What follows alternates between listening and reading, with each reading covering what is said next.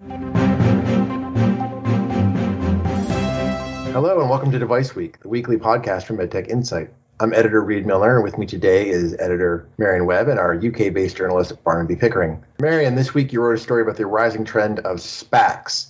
SPAC, also known as blank check companies, and you interviewed several financial experts to really gain some insight into what this could mean for medtech mergers. What can you tell us about what you learned from that? Yes, Reed. So January started off with a flurry of special purpose acquisition companies, or SPACs as they're called. And many of the experts I spoke with for the story believe that this financing vehicle will continue to gain even more steam as the year progresses. So before diving into what it means for medtech, though, I'd like to just give a brief definition of what SPACs are. So basically, SPACs are shell companies that are formed specifically to find a startup, buy it, and then take it public. SPACs really started taking off in 2020, and already last month there were 40 healthcare focused SPACs with $7.2 billion to deploy, actively looking for a company to merge with. So that is according to statistics from Chardan Investment Bank.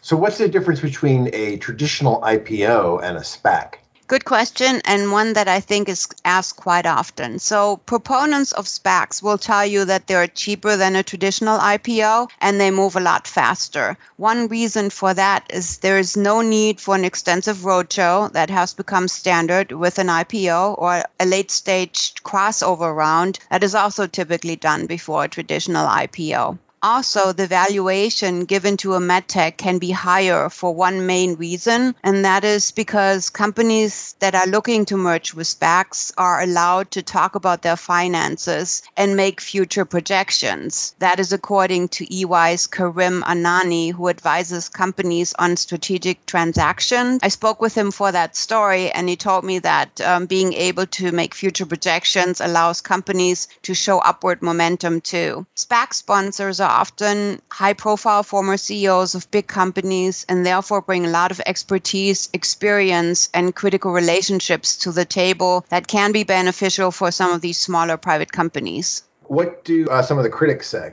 Well, some people express concern about the sustainability of SPACs, and they even include Goldman Sachs Group CEO David Solomon, who said during a company call last month that the flurry of SPACs is not sustainable in the medium term. Others also foresee a slowing of the pace because there are now hundreds of SPACs out there looking for targets. And of course, there's only a limited number of opportunities for public ready companies. Others express concerns about the financing model itself. So, for instance, a SPAC has two years to find a suitable company to merge with. So, there is a clock that's ticking to make these deals happen. That's among other challenges. All right. Well, thanks a lot for that. There's obviously a lot more to these SPACs, and you really took a very deep dive into this subject matter and the role of medtech and talked to a lot of experts. Our listeners can read all about that on our website right now at medtechinsight.com. So thanks so much for doing that, Marion. So, Barnaby, this week you covered another startup going by the name of Manus Neurodynamica. Now, they're working on tackling the challenge of Parkinson's disease. So, what can you tell us about their technology? Yeah, I can tell you quite a lot. So, Manus Neurodynamica are a startup based out of Edinburgh, Scotland. Their founder, Rutger Sietsma, identified that one of the largest challenges presented by Parkinson's is that of diagnosis. Typically, a patient who is exhibiting symptoms will go to their doctor, who will then, if the symptoms are severe enough, refer them to a specialist. Following this, the patient will undergo a DAT scan. A DAT scan is a dopamine transporter scan, and it's essentially a PET scan that's looking specifically at the parts of the brain responsible for the production and distribution of dopamine.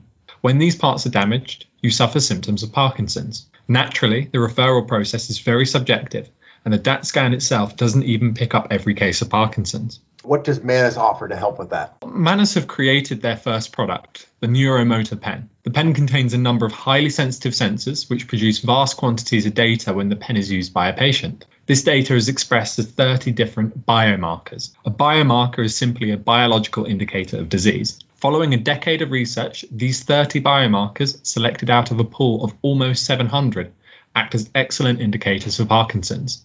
As a result, the pen removes a great deal of subjectivity regarding initial assessment of a patient. All right, well, that's very interesting. So, what clinical trial results have they provided so far? Good question. The neuromotor pen has undergone two rounds of clinical evaluation so far. Collecting the results from both rounds, the pen obtained an accuracy of 80%, which breaks down into a sensitivity of 95% and a specificity of 63%. This is very strong for such a kind of simple to use tool. And when I spoke to their CEO, Rutger, he said that he was confident that the pen could replace a large number of DAT scans when diagnosing Parkinson's. However, aside from the excellent clinical results, there are much more human positives to take away from this. The pen streamlines diagnosis, making it much faster. As a result, patients will get a diagnosis sooner, giving them more time to plan for their futures and make lifestyle adjustments such as a Parkinson's diet. The pen also has applications in diagnosing Alzheimer's, other neurological conditions, and even assessing the effectiveness of antipsychotic medication, all through monitoring the motion of a patient. Manus's pen is already being used by clinicians in Northumbria, and they plan for a full UK release later this year.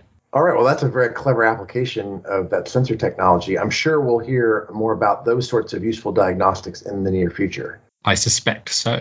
Reed, you've been covering the sales and earnings reports from other big medtech companies which are getting particular attention right now because everyone wants to know how COVID 19 has impacted device sales. What's the latest on that?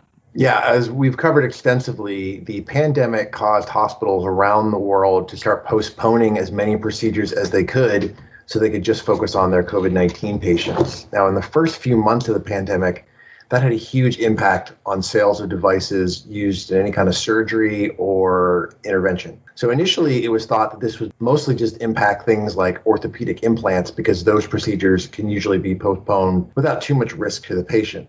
But now it's turned out that potentially life saving therapies like heart valve replacement were also being postponed. And unfortunately, some of those patients actually did die during the delay. So I've been paying particularly close attention to the market leader in transcatheter valve interventions, and that's Edwards Lifesciences. They have about two thirds of that market, well ahead of Medtronic and Boston Scientific. They've shown a steady rebound in procedure volume with their SAPIEN 3 TAVR device since the second quarter. After the initial shock at the start of the pandemic, they've been able to work with hospitals to find ways to get patients who need these devices through the referral pipeline, as they call it, and all the necessary diagnostics to get those procedures on their way and done. So they saw a big bounce back in TAVR sales in the second quarter and in the third quarter, and then they showed a slight growth in sales even year over year for TAVR in the fourth quarter and in 2020 overall, even though it was only about 4% up in the fourth quarter, whereas last year at this time it had gone up 20% from the previous year. So that gives you an idea that it has slowed down. And TAVR is about two thirds of Edwards' whole business now. And so they talked a lot about that during their most recent earnings call. So does that mean that they've returned to normal for the most part? They're not quite there. And they said that even though TAVR sales were up year over year in the fourth quarter of 2020, it was just 0 0.3%. And they were slightly down from the third quarter. And they said that they think the first quarter 2021 is going to be especially tough because, as we've seen, there's been a resurgence of COVID in the US and Europe. And a lot of hospitals are going back to having to postpone non COVID procedures and, and doing all kinds of protocols just to focus on COVID. So it won't be as bad as it was at the beginning of the pandemic, not for TAVR patients at least, because the hospitals have kind of figured out what to do with those people. But there still will be an impact. Like I said, many hospitals are at or beyond their capacity, and a lot of people people just don't want to go to a hospital right now. Is it going to get better anytime soon? Well, Edwards said they expect things are still going in a positive direction. So after this rough first quarter, they think the second quarter and then into the second half of the year, things will get a lot better, assuming that the vaccine goes about as well as they hope it will. And then TAVR sales could grow more than 15% for all of 2021. And that's almost as good as they did in 2019. Uh, not quite as good, but almost. And they're sticking to that projection that the total market for these will exceed $7 billion by 2024. And that's what they thought before the pandemic. So they're, they're sticking to that, that it's all going to kind of come out the same. And that seems to be what most companies think. For example, we recently covered J&J's most recent earnings call, and their device business leaders also projected that, you know, the next few months are going to be rough for anyone trying to schedule a surgery or an intervention, but then there'd be a bounce back after the vaccine starts to work and the pressure on hospitals with COVID is reduced. Because not only will there be new patients coming back into the hospitals that might not have before, but all those people who had postponed a procedure during COVID are going to be trying to get in as soon as possible. So there'll be this pent up demand, as they call it. So they might be able to make up some of their lost ground and get back to where they wanted to be even before the pandemic. But like I said, with something like TAVR, delaying the procedure can be deadly. So there will still be some people who just for whatever reason cannot get in, and that is really tragic. So it's fortunate that hospitals are doing really amazing work just to kind of work around this and get those people in as best they can. Yes, that's a critical and often overlooked part of the COVID 19 pandemic. Thank you for all of that info, Reed. You can read these articles and a lot more right now at medtechinsight.com. Right now, we've also got Reed's story on Medtronic's new radial access catheters for brain interventions, a startup spotlight I wrote on a company called Venus, trying to bring more transcatheter aortic valve technology to China, Marion's review of the latest news from ResMed, the leader in sleep technology, and a lot more. And of course, we have all the latest regulatory and policy news impacting the medtech industry, including lots of news from Washington with the new administration. You can follow us on Twitter at medtech underscore insight.